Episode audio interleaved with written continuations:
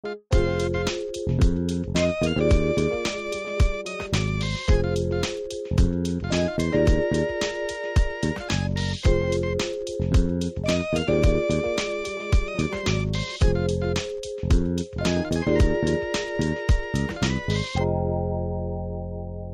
going to be in uh, Matthew chapter 6.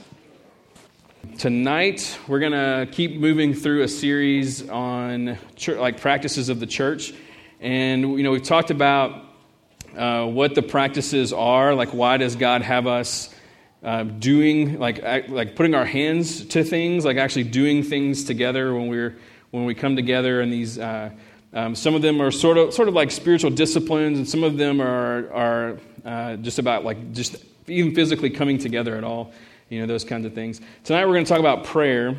And so if, you, uh, if you've missed last week, uh, I would encourage you to check out the podcast and talking about the Lord's Supper. Um, there is a, a visual that you missed out on that I don't know how to recreate it. Maybe we'll put it on Instagram or something. But uh, if you could catch up on that one and catch up on the gathering of the saints, I feel like these few weeks together in the summer are going to be very important. Going forward, it feels like we're, we're kind of revisiting some fundamentals of, of like being a Christian church and kind of making sure we're all on the same page about some stuff. Tonight, I'm going to talk about prayer, and we're going to talk about it, and then we're going to do it. And so I hope that's all right, that we're going to kind of put into practice some of the things that that I'll share. I think that prayer is um, it's something that if you're around Christianity for for any length of time, uh, it doesn't take too long to figure out. There's basically like four things that we do, like that everybody, everybody does, as far as Christians. Um, we gather together, we read the Bible, we sing, and we pray. But those are kind of the four things that are, are, are pretty much everywhere, you know. The Lord's Supper, everyone does, everyone like participates in it, but it, it, they're on different schedules. Some, some are every week, some are like once a quarter, you know, that kind of stuff. Uh, baptism is like as needed, you know. Um, but like prayer is something that's like a couple of times in every worship service that, that's, that happens that you go to. And, and even then, when you look at the Bible, there's just, it's just peppered all throughout Scripture from beginning to end. Like people praying and, and talking to God in this relationship that you have, it's just kind of a big deal. Um, and I think that in some ways, prayer might be the hardest of those four, like, kind of fundamental things. Because prayer is something you know that you're supposed to do, but very few people feel like they're doing it right. Am, am I correct in that? Like, not like, not like you're praying wrong, but very few people are like, you know what the strongest part of my walk is? My prayer life, you know? It's always one of those things where you're like, well, you know, I, I, should probably pray more, and I don't pray enough. And sometimes I feel like I'm just talking to the air, and I don't really know if it does any good. and I don't know if he's hearing me, and I definitely don't know if I'm hearing him. And uh, you know, we kind of just get caught up in the like the head game so much that it kind of becomes difficult, you know, because you can you can come to church and you can sit in here, so you can gather, and you can participate in the singing and you can even read along in the Bible, but prayer is one of those things where it's like, what am I supposed to be doing?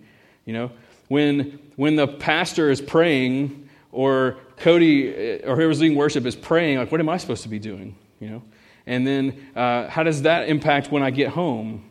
And what if this and this and this and this? And what if I don't have time? And what if, like, can you drive, can you drive and pray? Is that allowed? And um, can you do this? And is this prayer? Does it have to be head bowed, eyes closed? Because that kind of prohibits praying as you know without ceasing. And, and there's just all these things that we get caught up in, and it's easy to kind of push away from it, and and have either a very low view of prayer, to where it's it's something that's just for like to open or close or transition in a worship service. You know, it's just, it's kind of the glue that holds the different parts together or it's just for a crisis, or it's just for the really, like, truly pious, you know. To have that kind of low view of prayer, or we can have the, the Jesus view of prayer, which is really deep yet simple.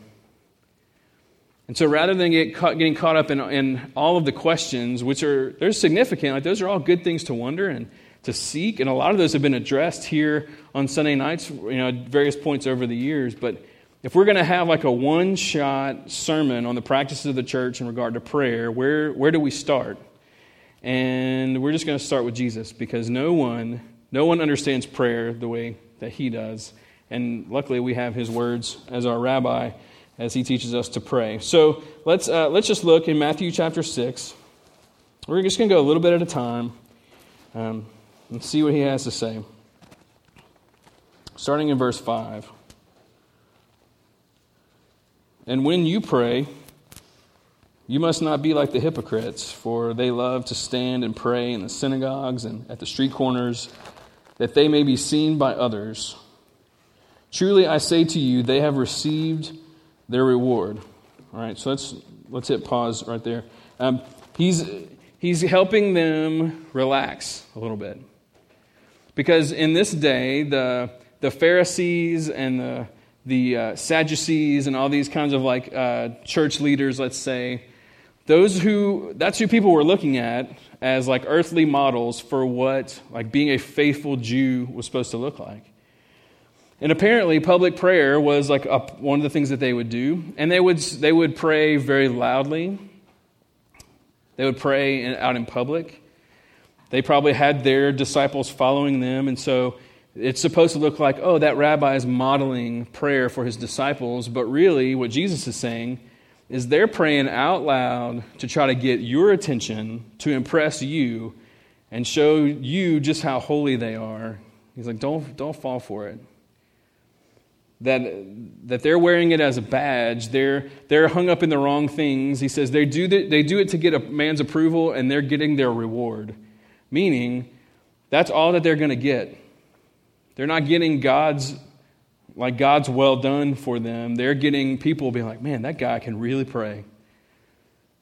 Jesus is like, just don't, don't buy into it. And, and here's, here's, I think, is the application for us. We probably don't, you probably don't walk downtown in Baton Rouge and there's like people standing up showing you how eloquent they're praying. You know, they might be yelling at you through a megaphone, but they're not showing you how eloquently they pray. Um, get this going. Um, but I think that the, the, the issue here would be comparison for us. That apparently the disciples were insecure because they were seeing these standards of prayer and they were saying, We don't know how to do that. Jesus is saying, Look, I don't want you to do that. That's not what, that's not what it's about. Look at, look at the next verse. Verse 6 But when you pray, go into your room and shut the door and pray to your Father who is in secret, and your Father who sees in secret will reward you. Okay, so this, this is a really big moment for the disciples and for us. I'm going to fight this one more time before I give up on it. Just bear with me. I talk with my hands, and it's easier this way than the stand up comedian approach of carrying the mic around. Plus, I'm not very funny, so that's 0 for 2. Um, look at verse 6. This is the second time that Jesus says, when you pray. So, first of all, prayer is not, it's not this like optional thing. Like, Jesus is assuming that we are going to pray because the people of God are people of prayer. And it's not unique to Christianity, but Jesus is, he's not, he, it's significant that he does not choose to say, when a crisis hits and you decide to pray, here's how you should do it. Or when you're transitioning in a worship service, this is how you should do it. Or when you open or close community group, this is how you do it. He's assuming that prayer is going to happen. He wants them, he just wants them to like understand what is happening in the moment. And so prayer is not just reserved for the pious or for emergencies or for worship services. Prayer is like it is a fundamental part of following after Jesus. Disciples of Jesus pray. And so he says, when you pray, go into your room, shut the door, and pray to your Father who is in secret. So he's contrasting it to the Pharisees who would pray out in public on the, the, the street corner, really, really loud where everyone can hear him. Jesus says instead of that being the image in your mind, the image that you need is a child who goes into their room, closes the door, and has a conversation with their dad.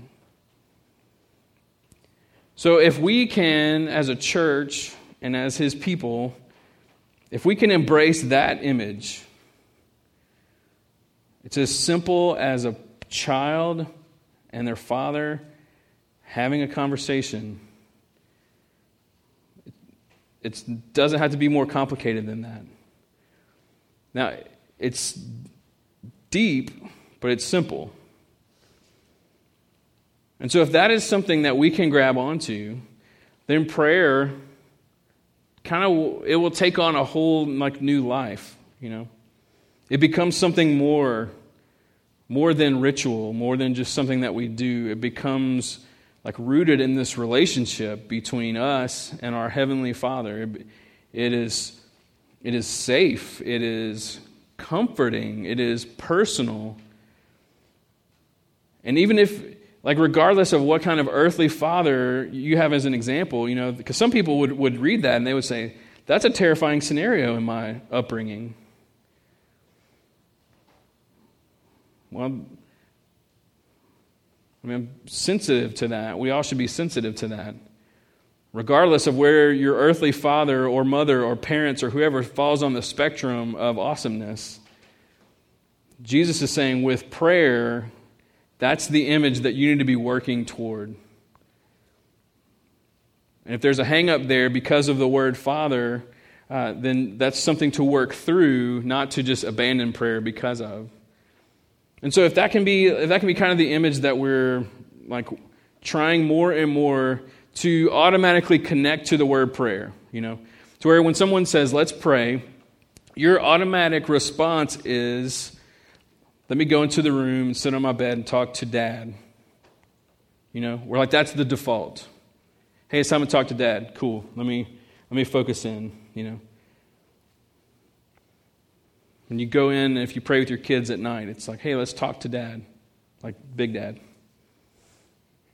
If that's what your community group does, is let's let's let's go on behalf of one another into the prayer closet together and let's let's collectively talk to dad. On a Sunday night, we're that's what we're doing. We're talking to dad.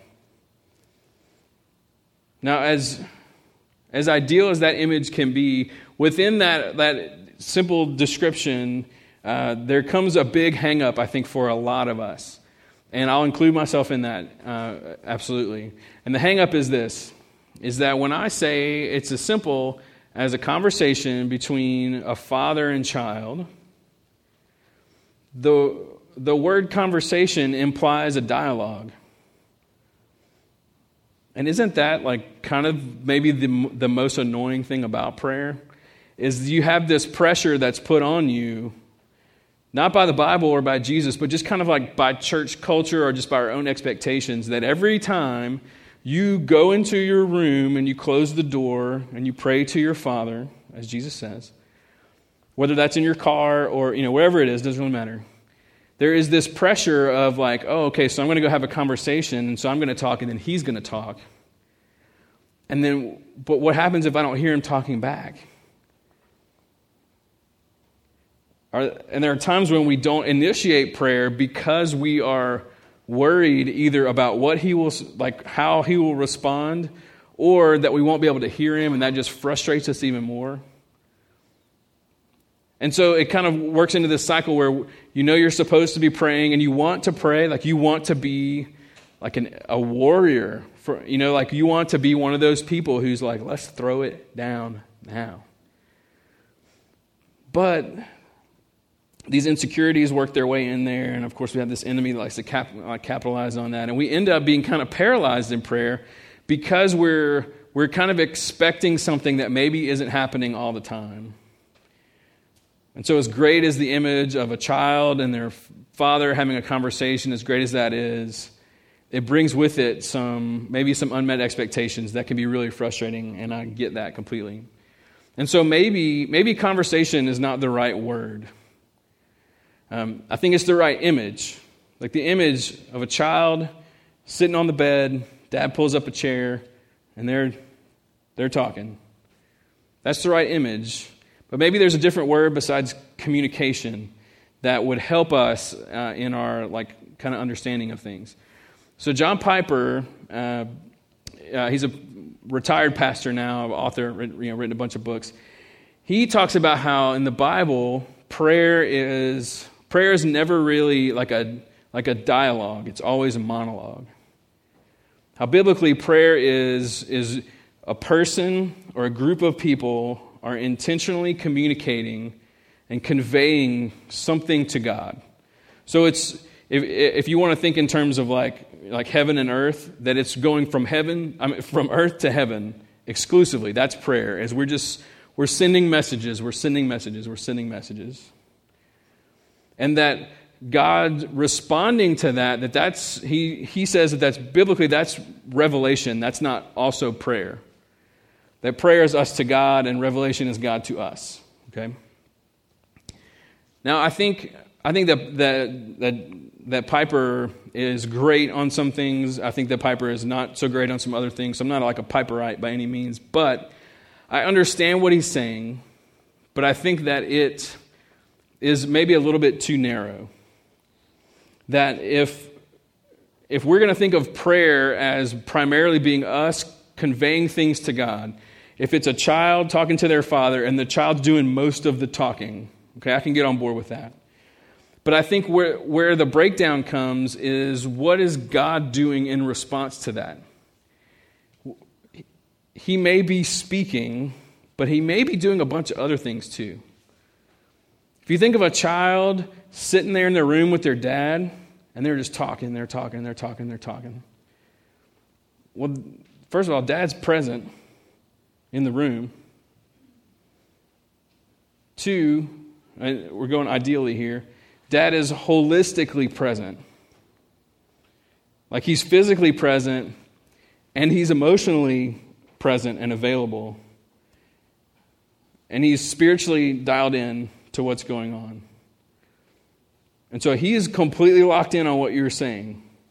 And as that kid is talking and talking and talking, doesn't the holistic presence of the Father, doesn't that convey something in return? Isn't that kind of dialogue that's happening? The fact that the, that the father is giving the child undivided attention, that speaks deeply to the child. And so while the, the dad may just sit there and listen and listen and listen and love every second of it, and he may not say a word, he might just pick the kid up and just hug him. That's still saying something in return. And so maybe instead of, instead of us thinking of a conversation between father and child, maybe, maybe it's just it's communication between father and child, like active communication that's happening. And for us, if us, if our role is it's mostly words, which I would, I would include, I would include songs in there. I would include journaling in there. I would include a lot of things in prayer, but let, let's, let's focus on words. If we're doing mostly verbal praying, God may not verbally, like audibly, say a word back to us. It, but that doesn't mean that we aren't having a dialogue. It may be, in return, you get peace.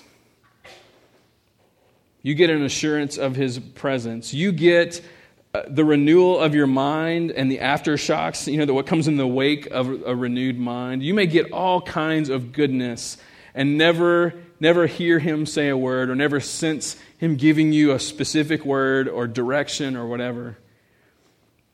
And so it might be as simple as a child as you saying, saying Father, I, I love you, and, but this is really difficult right now, and I have no idea what to do.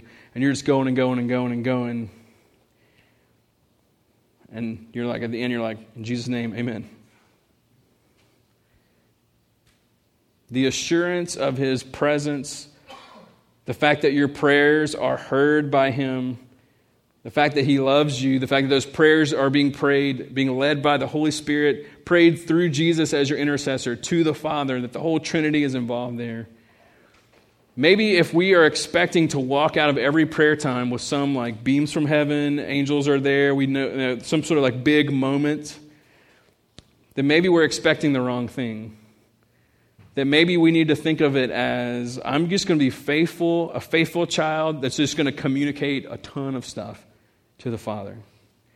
And however He wants to respond, it could be audible, it could be a vision, it could be a dream, it could just be the assurance of His presence, it could be peace that goes beyond all understanding. It could be the fact that when I walk out of that prayer time, I'm thinking straight again. I've got my wits about me, I'm just not a maniac anymore. Whatever that might be for you, letting Him respond as a good Father, that's a part of it. And so I think it is a dialogue. It just might not be an audible, word driven dialogue. And so Jesus says, when you pray, don't pray like, don't follow weird examples. Follow this example. Go into your room, close the door, and pray to your Father who is unseen. And what, is it, what does he say? God, the response will be, and your Father who sees in secret will reward you. Maybe we need to have a really, really broad understanding of what that word reward means. I love it when I feel like God is like audibly telling me something, but it is rare. But he, him responding in a variety of ways is absolutely consistent every single time. So that's, that's the image that we need with prayer communication between father and child, whether it's you by yourself, you and your spouse, you and your family, you and your best friends, you and your community group, you and your church. It's all the same, same kind of thing. And so he goes on, verse 7 says, And when you pray, do not heap up empty phrases as the Gentiles do, for they think they'll be heard for their many words. Do not be like them, for your Father knows what you need before you ask Him. Again, He's like, don't get hung up in it. You know, the mechanics are not as important as this one glaring thing that we're about to see. It is the heart of the child. He is not impressed by your words. He doesn't shake his head when you're like, I cannot believe you just asked Jesus to do that, when clearly the Holy Spirit does that. He's not hung up in the mechanics of those kinds of things.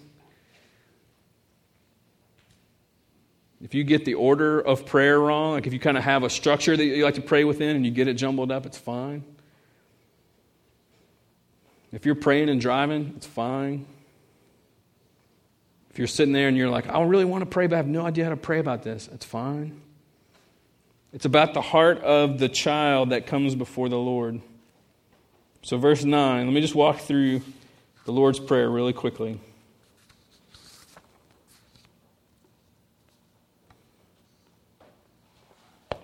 He says, verse 9, pray like this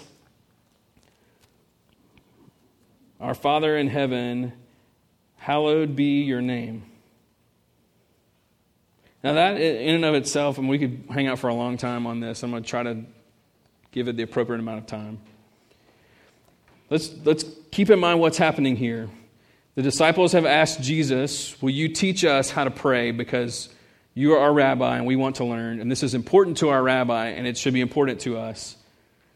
And so Jesus is handing to them um, the, the embodiment of his own prayer life.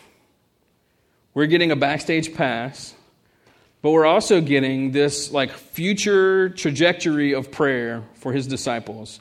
These are the guys who are going to go on to like found the church and build and begin to build her. These are going to become the pastors and the martyrs. These are the disciplers.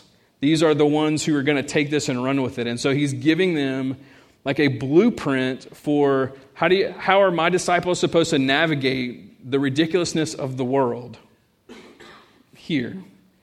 Jesus has experienced it. He's had 30 something years of life on the earth. He gets it. And so he's like, Here, here's how I pray. Here's how, here's how you should pray. Not really word for word necessarily, but from the heart. And he begins, he says, Our Father. And so, Jesus, like, this is a sibling prayer. This is Jesus, your brother, like big brother sitting down with little brother, little sister, saying, Okay, look, let me show you how to do this. First, you need to start off and you say, Our Father. So, he's including you in his life. He's including me in his life. He's including us. He's saying, as brothers and sisters together in the family, we're going to our Father. That's stunning to me. That in prayer, we have another one of those moments where heaven and earth intersect, and they fuse together. Because he says, Our Father in heaven. He doesn't say, Our Father who is very far away. I hope you can hear this. The belief that heaven and earth are, are, are intersecting and overlaying and, and, and interacting. The fact that heaven is not this like far away up there kind of thing, but it's a God is present with us. And so he's saying, Our Father, like our like we as siblings are praying this. Jesus is has pulled you up next to him as little brother, little sister, and saying, Our Father, us, you and me, our Father, who is not far away. Our Father who is with us in this room. We've gone into this room and we've closed the door. Our Father who's sitting across from us. Your name is holy. It's honored. It's hallowed. It's it's separate. It's look who our Father is. This is a, it's a mysteriously beautiful moment where family and deity like, like fuse together in this amazing combination. So, with the Lord's Supper, we talked about the, the past and the future are pulled into the present, and heaven and earth are pulled into the present. And, and you and I come together, and there's this moment where all these points are converging. And, and prayer kind of does the same thing. It's, it is heaven and earth. It's, it's, it is the past and the present, and it is us coming together. It has that same inward drive in this moment. And Jesus is saying, hey, this is family time right now. That the ruler, creator, sustainer of heaven and earth is your dad and he's sitting in the room and he's paying attention to you. He hadn't had a bad day. He's not tired. He's not looking at his watch, checking his phone. He doesn't have other things to do. He's not stressed about work. He's not worried about paying the mortgage. He's not trying to fix the alternator on the car. Like he's here in the room. And He's like, "What? I'm here. What's this time is yours." Because he's that massive. Like he can he doesn't have to divide himself up. Like we have to divide our attention and our energy. And that's not at all a slight on any earthly parent or any adult person or anything like that. We have to subdivide ourselves. We're just not God in that way. But he doesn't have to do that. And so our Father who is in heaven, like who is in heaven but yet has come to us in this moment, in this heaven and earth colliding kind of thing, in this room, whatever the room may be, your name is holy. And he just exalts God. And then in verse 10, he says, Your kingdom come, your will be done on earth as it is in heaven. You're sitting there and you're having that conversation, you're having that communication with God, and you're showering God with accolades, and then you're saying, Your kingdom is really all that matters. It has this, this alignment that happens. This is how Jesus prayed, and he's telling his disciples to pray is know who, know who you are and whose you are, and remember what you're here to do. That in that moment, you're like, I cannot believe that your kingdom, that I get to be a part of that, and that it can be on earth as it is in heaven.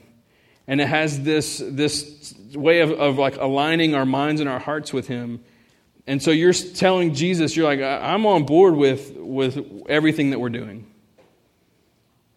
Jesus sees this as essential for his disciples to be praying constantly. Your kingdom come here, your will be done here, just like in heaven. We want heaven to be like, like to come near on the earth. That's the heart of who we are. And so, if we can think of the, the Lord's Prayer not as a blueprint, blueprint to be repeated, but as like, look at the heart of a child of God who comes before him and is kind of overwhelmed with who our dad is. And then we're saying, Dad, we got stuff to do. Let's, let, we're, in, we're in. Let's, let's do this.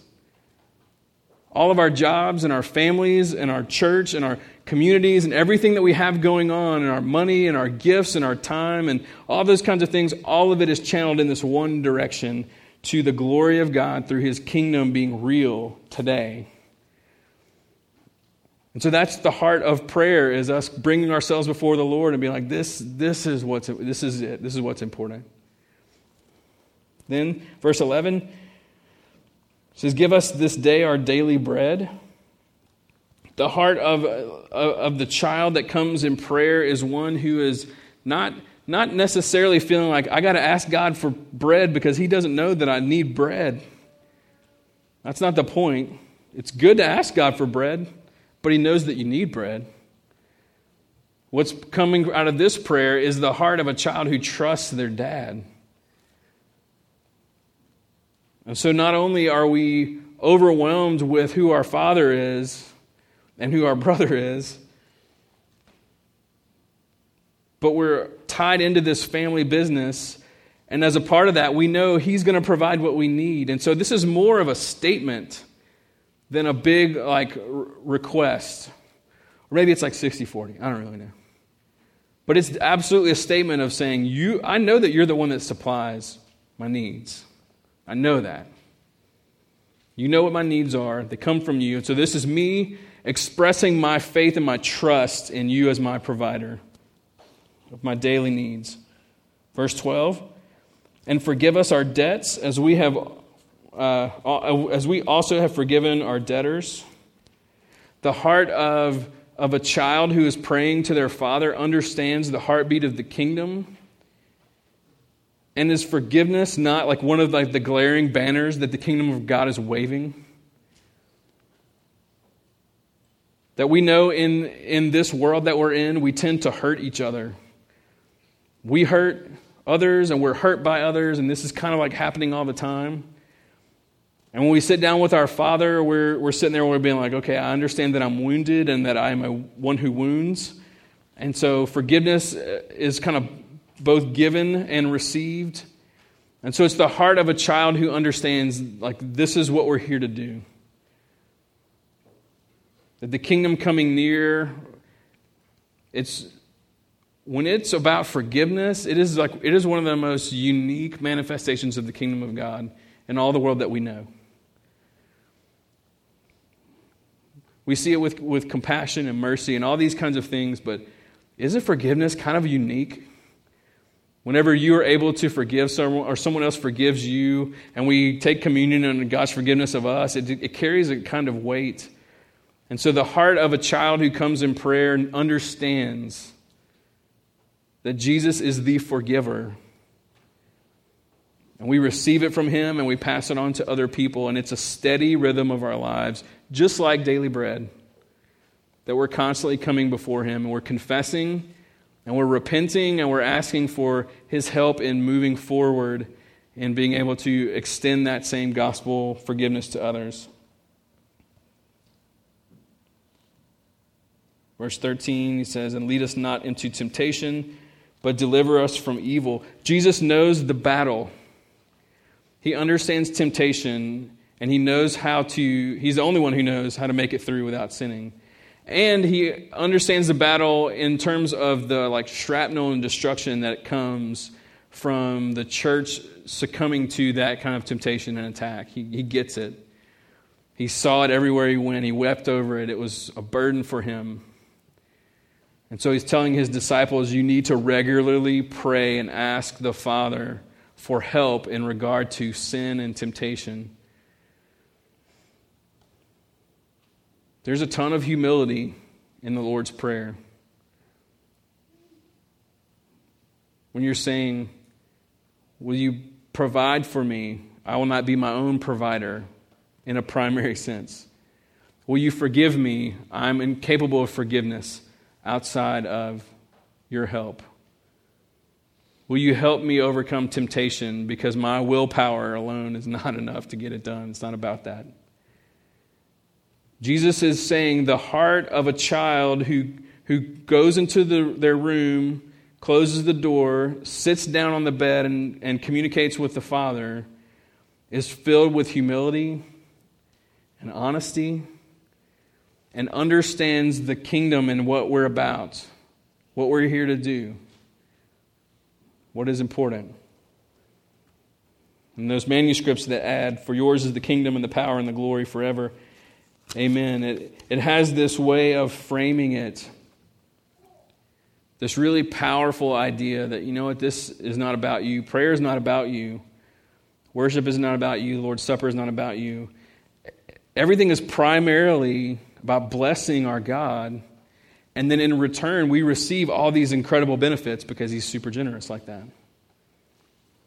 And so we see the heart of a disciple. As children, we come to our perfect, perfect Father. We humbly come before him to communicate love, trust, need, and mission. We follow Jesus down the path that he provides to approach the throne of grace with confidence.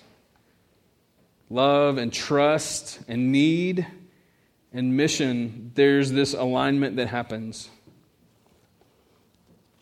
And so when we're thinking correctly about prayer, communication between father and child, the child just, commu- just I mean, just showering dad with everything. Our father rewarding us, either with direction or just with presence or peace or any, just a wide, under, wide range there. If that is constantly happening and we're, we're understanding that we just come before God saying, I love you, I trust you, I'm ready, I need you. If that's in place and we're thinking correctly about it, we're, we're lined up with Jesus and what prayer is, then there is no really there is no real question about why do we pray. It then becomes why why don't we pray? You know, like when you're thinking about it like that, you're like, why why in the world would I why would I say no to that invitation? Because that's essentially what Jesus is doing with the Lord's Prayer. Is he's inviting you into like a prayer life that is deep and meaningful and real. When his disciples said, Will you teach us to pray? He could have said, No, figure it out. He was like, No, I'll tell you, uh, here, do it like this. So, why don't we pray? Lots of reasons.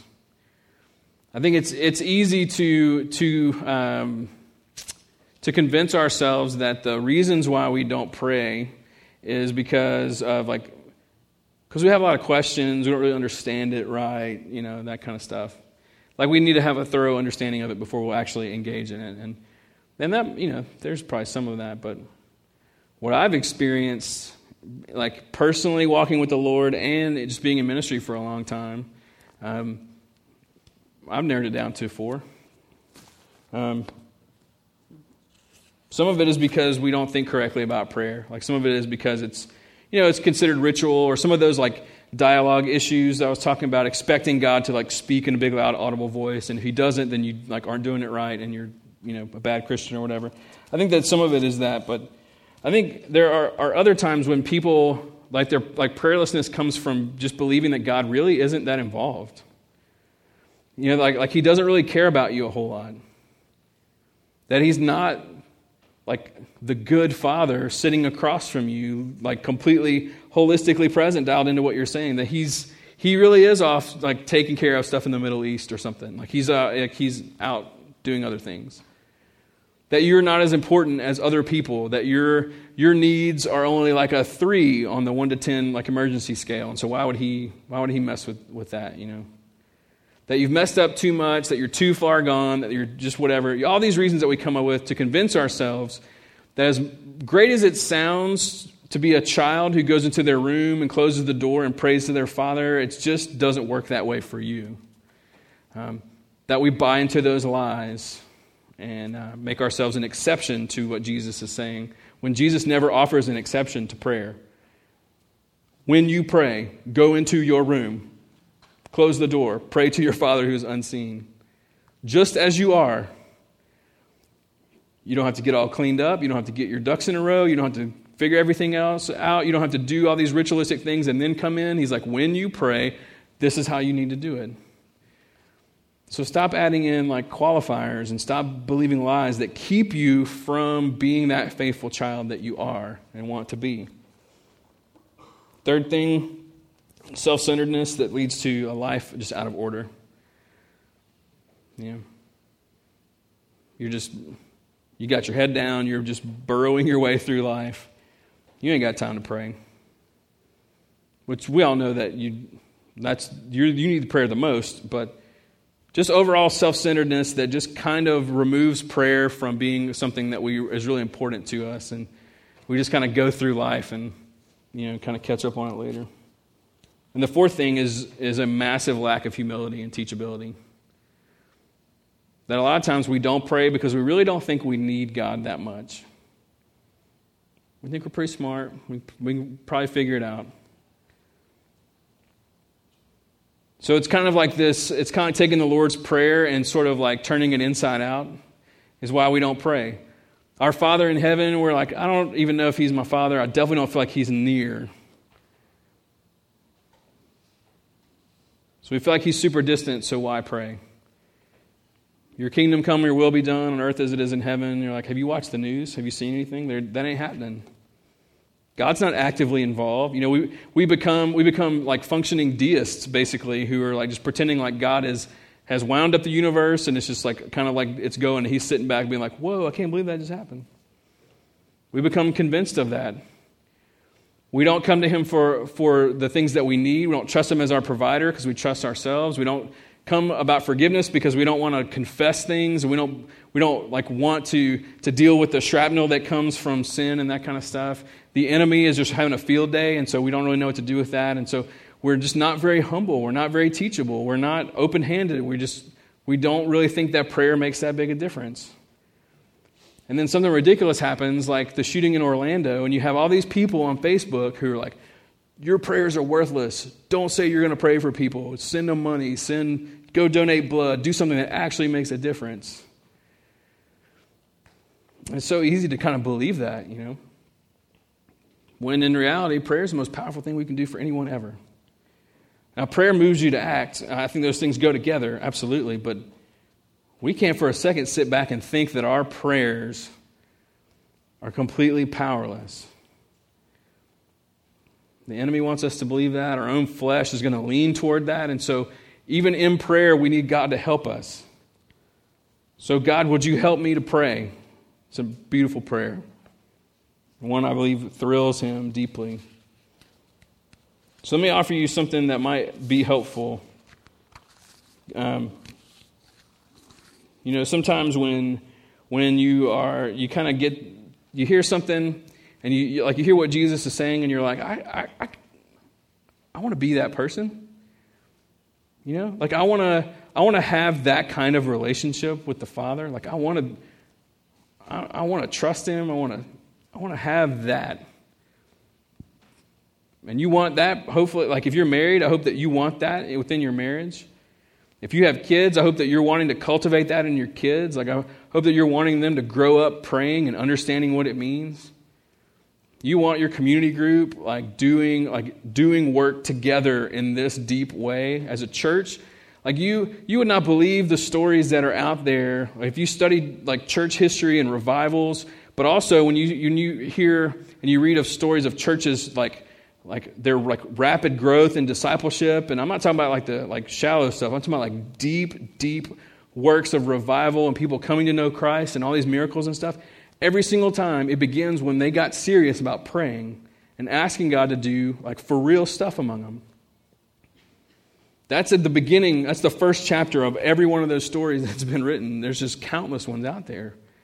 When the people of God get for real about prayer,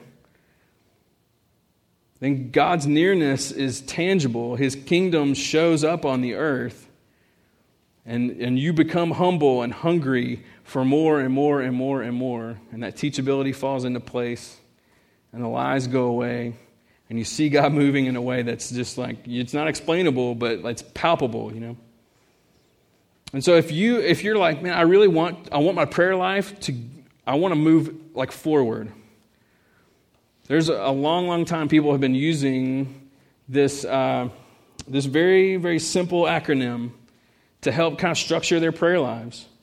Now, if you want to use the Lord's Prayer as a model, I would encourage you do that. There's tons of, of ways to break that down and, and help with that. And there, there's just so many things you can do biblically. But the, the, a phenomenal starting place is to use the, the acronym ACTS. People have been doing it for years ACTS. The A stands for adoration, that you begin just adoring the Lord. I mean, you're just telling Him, how awesome he is. I mean, Jesus begins his prayer with that as well. The C stands for confession. it's like a consistent part of your life to be like, okay, I need to own up to some stuff. Boom, boom, boom, boom, boom. The T is Thanksgiving. Just, I mean, just straight up, just being grateful and actively thanking Him. And the S stands for supplication. That's when you're asking Him to supply your needs. So we see Jesus adoring. We see confession as a part of the Lord's Prayer. We see supplication as a part of the Lord's Prayer. And we see thanksgiving throughout the entire Bible. I mean, the whole like, Levitical system was largely built around thanking God for what he, for all His provision. So the word acts, if that helps you give you just like a mode to pray through, and you just begin to like commit to something like that. It doesn't have to be that. It could be anything. But you're like, no, I'm going to start. I'm going to get serious about this. As a child, as a group of children, I've, who, who knows what, what could happen? Now, none of this is, is me saying that I think that we are like prayerless as a church. I think, I think that we pray. But I think God is wanting to stir us. I think He's wanting uh, through some of these practices and through some of the things we're talking about on Wednesday nights, like some of those things to begin to solidify, to fan some things into flame, and for us to to move like into another season um, of some seriousness about what we're here to do. And prayer has got to be a part of that. It is it's essential. It's not an option. It's like it's a part of following Jesus. And I'm sure that you want to be, you want to experience the depths of that. And so what we're going to do is we're going to pray through that, that kind of fourfold deal for a few minutes tonight. And um, so again, as I said in the beginning, we'll do some things a little bit differently, and this will be a little bit different. And so just roll with it if you can. Um, so we're going to pray through those four things. Uh, the elders are going to come, and we're just going to, it'll kind of be in, in two shifts, all right?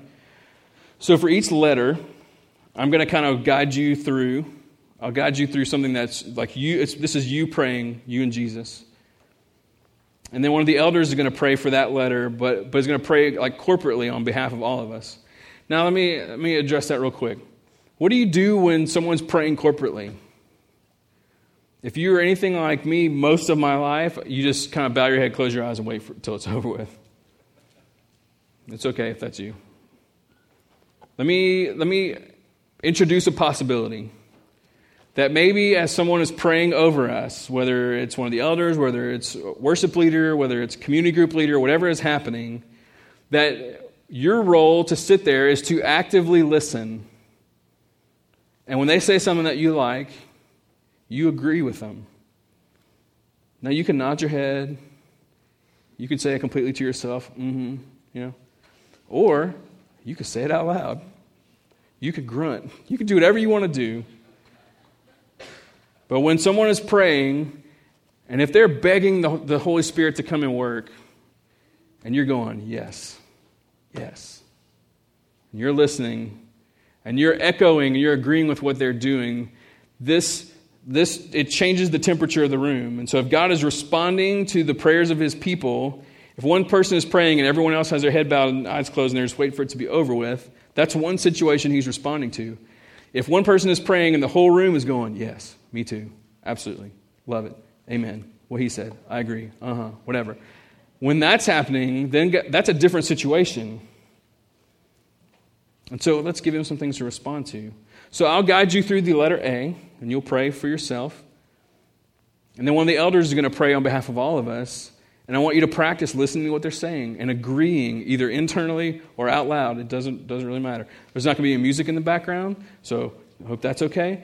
Um, you can come down here and kneel and pray for this. You can stand up. You can, for each letter, take on a different posture. Whatever you want to do, doesn't really matter. But we need to practice this together. Like we, hear me out. We need to practice this together. And so we're going to pray for a little bit. And, um, and then we're going to sing. There'll be one song, a chance to take communion if you like, and then we'll be done. Okay? So um, here's, here's how I'm going to start off. Uh, I'm going to ask everyone to stand. I'm going to ask the elders to come on up. Greg, I'm going to have them use this mic. Um,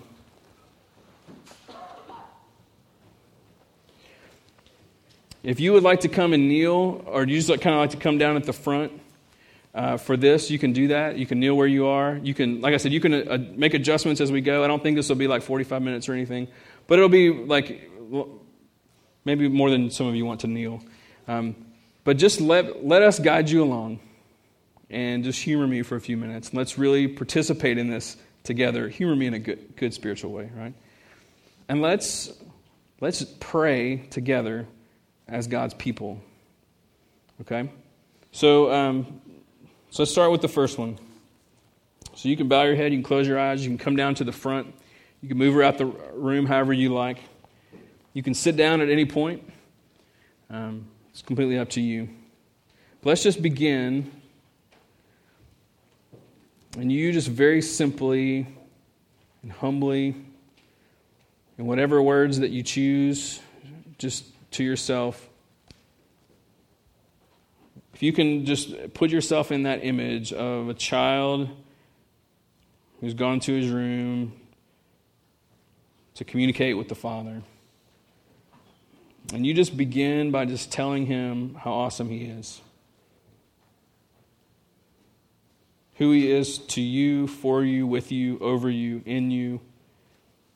To bless him with those kinds of prayers. You just spend a minute or so doing that, and then Taylor's going to pray for us.